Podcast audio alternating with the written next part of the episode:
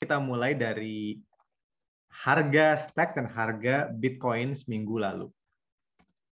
Oke, sepertinya uh, minggu ini adalah minggu yang sangat menarik ya, karena kemarin itu baru aja ada event yang besar sekali di dunia kripto, yaitu namanya The Merge atau perpindahannya Ethereum dari proof of stake ke proof, sorry, maaf, dari proof of work ke proof of stake. Yang mana walaupun ini bukan langsung ya dari Stacks, bukan juga langsung dari Bitcoin, tapi ini dampaknya cukup besar gitu untuk ekosistem kripto, uh, karena uh, sadar atau nggak sadar gitu ya, uh, the, the second biggest proof of work network pindah ke proof of stake, yang mana alhasil adalah sempat ada uh, huge drop gitu. Jadi setelah ada The Merge itu kayak drop banget semua kripto gitu kan. Nah, sebagai contoh kita cek harga Bitcoin yang mana sempat dibuka di harga dua puluh satu koma lima ribu dolar. Dan sampai peaknya gitu ya di uh, sebelum turun itu hampir sampai di angka dua puluh dua koma enam ribu dolar. Terus setelah The Merge drop banget. Sekarang itu sampai di harga hanya sekitar sembilan belas ribu sembilan ratus atau dua puluh ribu dolar aja gitu kan untuk Bitcoin. Pastinya Stacks pun dapat imbasnya. Yang mana kemarin sempat dibuka di angka nol koma tiga sembilan dolar. Di minggu lalu sekarang itu drop juga ya sama, walaupun sempat peak juga hampir di nol koma empat, jadi sekarang turun banget lagi di nol koma tiga empat sembilan delapan. Jadi cukup drop banget ya uh, di tujuh hari kebelakang ini gitu. Karena uh, apa ya? Kenapa banyak orang yang mau dapetin kripto di minggu lalu? Karena orang pengen banget punya E T H gitu kan. Karena ada hal yang disebut sebagai uh, proof of work airdrop gitu kan untuk Ethereum holder. Jadi orang-orang yang punya E T H nanti E T H-nya jadi dua gitu. Ada E T H yang proof of stake, ada E T H yang proof of work gitu kan di jaringan baru, yang mana nantinya uh, tentunya kalau ada issuance, ada token gitu ya, orang pada spekulasi dan pada pengen jual juga gitu kan. Nah, itu kenapa orang uh, apa pada beli sebelum merge dan setelah merge drop banget gitu. Dan akhirnya kita lihat nanti di harga-harga kripto ke depan tuh bakal langsung bakal lebih representatif ya. Jadi bukan karena The Merge gitu nantinya. Oke, itu tentang harga dari kripto seperti biasa. Sekarang kita balik ke event-event yang uh, kita punya gitu. Jadi seperti biasa uh, ada update dari event-event Stacks. Yang pertama datang dari Stacks Chapter N Y C, yang mana mereka ngadain workshops dengan developer di Empire DAO gitu kan. Nah, workshop ini dibarengkan dengan Mainnet, event Mainnet ya, bukan Mainnet jaringan, tapi event namanya Mainnet yang di-organize sama Messari gitu kan. Nah, di event ini, developer sih yang daftar bisa dapat panduan gitu kan, dari beberapa expert di Stacks dan ekosistemnya seperti Kenny Rogers, Joe Bender gitu kan, yang mana mereka bakal belajar tentang Clarity dan smart contract in Stacks gitu kan. Event ini juga akan memberikan forum untuk berbagi pengalaman dan pengetahuan seputar Clarity, update di ekosistem Stacks, dan juga Clarinet dan lainnya, kayak gitu teman-teman. Dan jangan lupa nantinya lagi gitu kan di tanggal yang sama di dua puluh satu dua puluh tiga September besok, Stacks Foundation akan berpartisipasi langsung di acara besarnya Mainnet Messari kayak gitu. Yang mana ini acara besar banget yang mempertemukan investor dan builder di web tiga, dan event ini diadain di New York kayak gitu kan. Nah, ini nggak di Indonesia sih, tapi ini acara yang menarik ya, karena di kripto tuh walaupun acara yang non jauh di sana, eh, kadang ada announcement ataupun ada hal-hal menarik yang muncul dari hasil conference itu, kayak gitu. Nah, berikutnya ada kabar baik lagi dari Stacks Foundation dan Hiro System ya, yang akan menghelat pesta untuk merayakan perkembangan web tiga di ekosistem Stacks gitu kan. Pestanya ini partinya digelar di New York di Uh, Lavan lima empat satu gitu kan, yang mana seru banget pastinya. Nah, di Indonesia nih kalau kita sudah cukup besar mungkin seru juga ya kita ngadain party gitu uh, untuk teman-teman yang ada di Stacks Chapter Indonesia. Oke, semoga segera ya. Oke, berikutnya ada update juga dari teman-teman Indonesia Bitcoin Conference gitu kan, teman Stacks. Acara ini diadakan tanggal dua puluh sembilan sampai tiga puluh Oktober nanti secara online. Harga tiketnya sangat affordable banget buat uh, kita semua, yang mana general tiket itu dipatok seratus lima puluh ribu untuk early bird-nya, dan juga untuk industri tiket itu cuma dua ratus lima puluh ribu.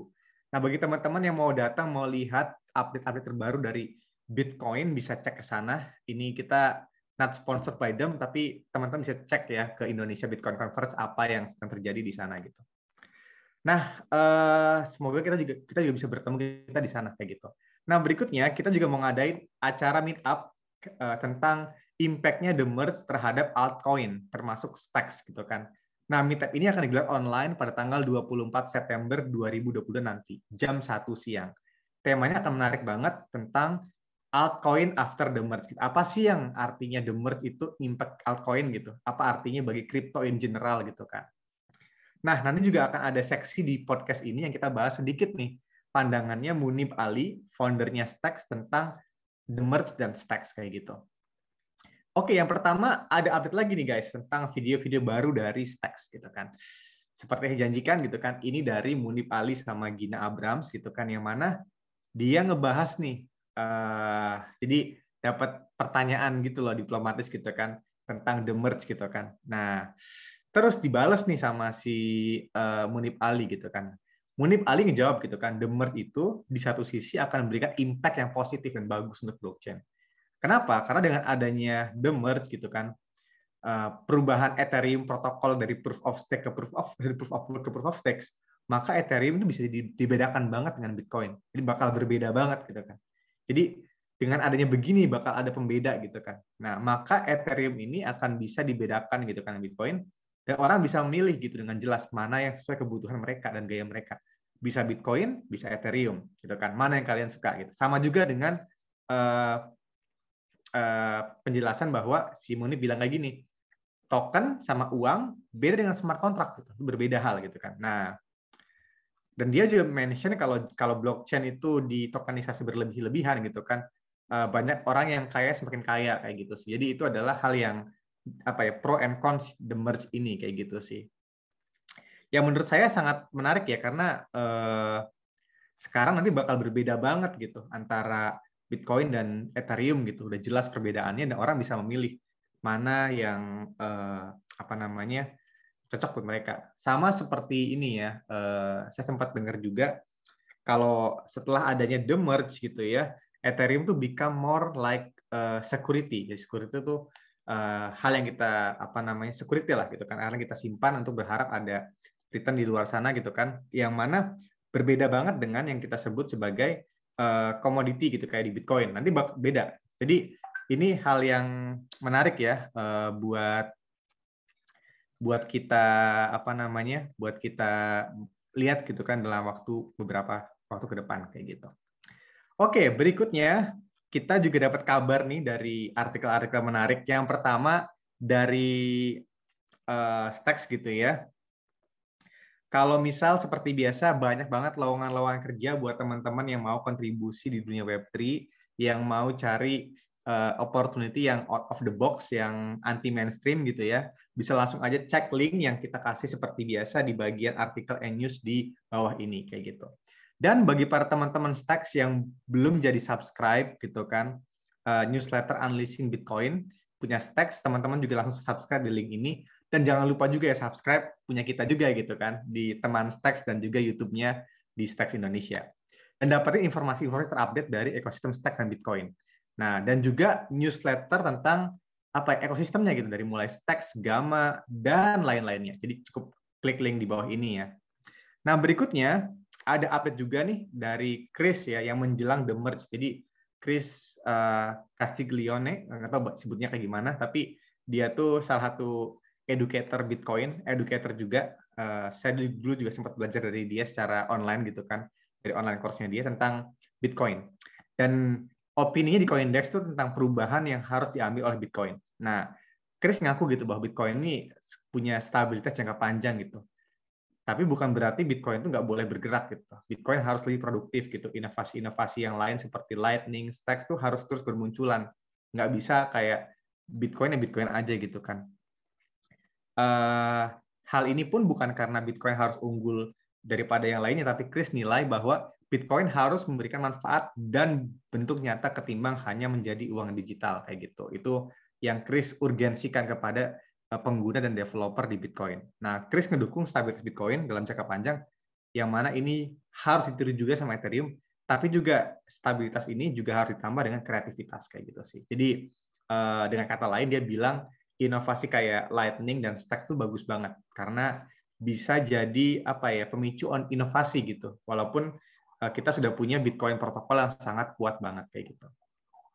Berikutnya dapat info juga dari mainstream media dari kripto namanya Microd Newsletter yang mana kali ini dia ngebahas tentang kripto uh, dan kenapa kita Uh, harus still percaya sama kripto gitu kan. Nah, Microd ini ngejelasin bahwa belakangan ini kripto tuh diterjang oleh berbagai badai ya, hack dan demi hack, penipuan, bangkrut dan lain sebagainya gitu kan. Tapi di tengah itu semua gitu kan, ada hal-hal yang menurut mereka itu ya membuat kripto tuh masih bisa loh dipercaya gitu. Contohnya, kripto uh, itu memiliki resiliensi yang tinggi gitu kan. Di tahun dua ribu dua puluh dua dan bahkan tahun-tahun sebelumnya banyak bencana menimpa kripto gitu kan. Ada yang mau di-ban lah, regulasi baru lah, dan lain sebagainya. Tapi kita lihat kripto masih ada, masih dipakai dan makin banyak dipakai. Bahkan bentar lagi bakal ada kripto uh, font juga loh gitu. Bahkan teman-teman dari Ethereum pun bikin kripto font. Stacks juga mungkin perlu bikin Stacks font ya kayaknya. Nah, dan yang kedua tuh yang dia mau urgensikan adalah dia nge-propose kalau uang itu adalah network effect gitu. Money is network effect gitu. Jadi karena uang itu berharga dan karena orang-orang percaya bahwa uang memiliki harga gitu, begitu juga dengan kripto gitu kan. Ketika orang melihat kripto itu ada nilainya gitu kan, orang makin percaya tentang kripto gitu. Oh, kripto ada nilainya. Kripto is not only digits in our screen gitu. Beneran bisa dipakai, beneran bisa dipakai untuk trade, bisa beneran dipakai untuk uh, investing gitu kan.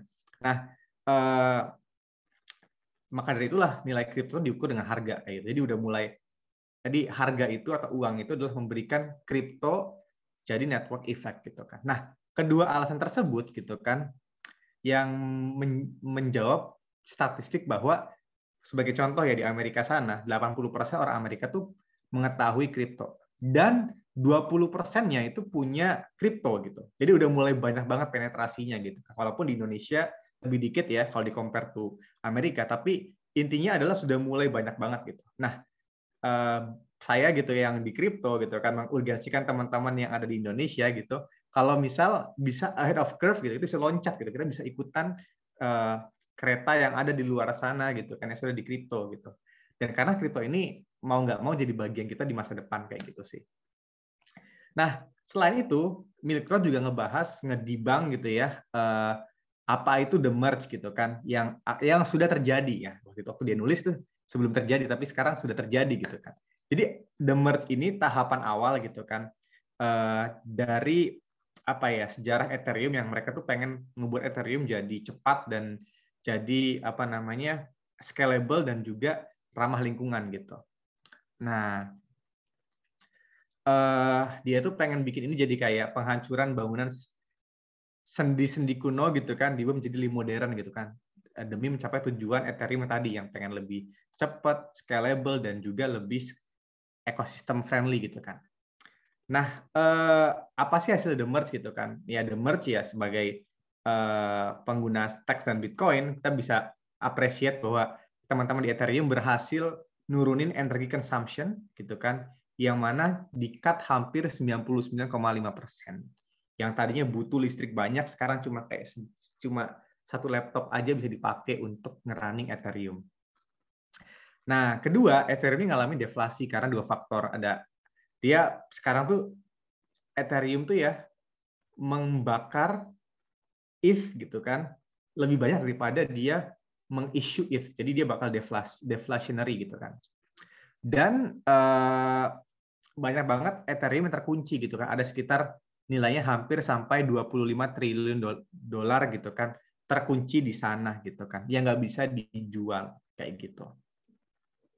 Uh, kayaknya bukan triliun deh, billion kayaknya nih. Tapi ntar bisa cross check ya, nanti kita akan cross check di link di bawah ini kayak gitu. Nah, uh, kemudian ada miskonsepsi terhadap the merge gitu kan. Yang pertama Ethereum jadi lebih cepat, nggak juga karena ini hanya first step gitu kan. Kemudian biaya gas lebih murah, nggak juga karena ini baru first step juga gitu kan, baru masalah konsensusnya aja belum sampai sana kayak gitu kan. Apa sih resikonya the merge ini? Ya pastinya ada resikonya gitu kan. Yang pertama itu adalah fork gitu kan. Yang mana pastinya orang-orang yang udah invest banyak buat beli G P U gitu kan. Sekarang G P U-nya harus dijual. Yang mana kalau semua orang pada jual G P U, murah dong G P U-nya gitu kan. Kemudian ada replay attacks gitu, di mana kalau ada orang nge-forking, ntar bisa di-replay gitu kan, di fork-fork yang lain kayak gitu sih. Nah, banyak orang juga sekarang lagi yang lagi yang kemarin-kemarin ya nimbun E T H gitu kan, dengan kecepatan luar biasa untuk dapat airdrop untuk dari proof of work gitu kan. Jadi dia pengen gitu kan sebelum bagi dua gitu kan, dia kumpulin E T H-nya gitu, misalnya dari dari satu jadi seribu gitu kan. Nanti pas lagi ada the the merge dan ada forking, dia punya seribu E T H di P O S, ada seribu lagi di yang satunya gitu. Cuma ada resikonya juga. Nanti kalau ada replay attack gitu, kayak replay transaksi yang di kanan di kiri itu bakal bakal terjadi kayak gitu sih. Oke, eh, sekarang udah ada ada sekarang tuh ya, kemarin itu kalau saya boleh review, The Merge itu sukses banget. Mereka eh, sukses banget dan cepet ya, dan tidak ada, hampir nggak ada masalah gitu kalau saya lihat di Twitter, di informasi-informasi gitu kan. Dan banyak banget orang kayak celebrate uh, the merge-nya E T H gitu. Ada yang mens, ada yang live streaming, ada yang segala macam gitu. Nah, sebagai uh, komunitas Stacks gitu kan, kita juga harus bisa kayak gitu. Kita harus bisa uh, celebrate uh, Stacks lebih lagi gitu kan. Yang mana kita bisa dorong juga gitu uh, development di Stacks dan Bitcoin kayak gitu. Nah, berikutnya ada berita-berita mainstream dari beberapa company. Yang pertama dari Starbucks, yang lagi kerjasama sama Polygon, yang ngebikin namanya Polygon eh, Starbucks Odyssey, yang mana mereka gabungin loyalty program mereka dengan cost, dengan N F T gitu kan. Jadi ntar customer program itu dapat N F T gitu kan, yang mana bisa beli N F T di marketplace, dan ini jadi kayak sistem loyalty-nya Starbucks gitu kan. Nah, sekarang tuh Starbucks ada sekitar dua puluh juta pengguna aktif gitu kan, dan dia berharap dengan adanya ini bakal meningkat gitu uh, penggunaan loyalty app-nya mereka kayak gitu sih. Yang berikutnya ada kabar juga uh, apa namanya dari F T X, yang mana walaupun baru tiga tahun yang udah jadi giant in the crypto gitu kan. Mereka rumornya berencana ningkatin kondisi keuangan mereka dengan mengakuisisi investor retail di pasar Amerika kayak gitu sih. Nah, sekarang pendapatan mereka dari pasar Amerika hanya lima persen. Dengan pengguna aktif hanya dua ratus ribu orang. Nah, walaupun angka tersebut masih jauh dibandingkan dengan Coinbase gitu kan. Tapi ini tahapan yang bagus karena F T X itu dia mainnya global ya. Jadi ada dua gitu, ada F T X U S, ada F T X global. Nah, mereka mau gedein lagi nih market U S, karena di U S sendiri pun tadi ya delapan puluh persen orang U S punya kripto gitu kan. Jadi dia pengen naikin lagi. Yang terakhir gitu kan, last but not least, itu dari Coinbase, yang mana ada fitur baru yang kita bisa melihat politisi mana aja di Amerika yang dukung kripto gitu kan, dan juga beberapa data pribadinya kayak gitu. Jadi di sini kita bisa ngelihat ya, kalau di Amerika kan demokrasi itu kayak gitu ya. Jadi kita bisa melihat politisi mana yang dukung kripto gitu kan. Jadi mungkin itu bisa jadi pertimbangan untuk para pemilih gitu ya, atau para citizen, untuk mana nih eh, politisi yang kita dukung atau kita mau uh, apa ya, sampaikan aspirasinya tentang kripto ke sana kayak gitu sih. Itu menarik banget sih. Uh, harusnya di Indonesia juga mulai ke sana ya, karena kripto ini makin makin makin impact-nya makin gede, dan saya rasa dengan adanya hal kayak gini itu bisa ningkatin lebih lanjut lagi gitu kan tentang uh, kripto. Karena kripto itu perlu regulasi banget. Kenapa? Karena kalau kripto diregulasi artinya bukan bearish tapi bullish gitu. Artinya kripto dari diterima, dan kripto bakal diatur dengan baik kayak gitu sih. Nah, itu teman-teman update dari minggu ini. Lumayan seru banget gara-gara ada The Merge, tapi saya juga masih tetap excited terhadap Stacks, karena Stacks bentar lagi mau ngerilis namanya Stacks two point one, yang mana bakal lebih cepat, dan juga ada namanya hyperchain, yang mana bisa bikin transaksi lebih cepat kayak gitu. Dan sekarang makin banyak banget developer yang ngembangin aplikasi di Stacks, dan saya sangat excited banget, dan nantinya tentu tiap minggunya kita bakal update info-info terbaru dari Stacks dan juga ekosistemnya. Oke teman-teman, sampai ketemu di minggu depan. Saya M P J P T C. Terima kasih.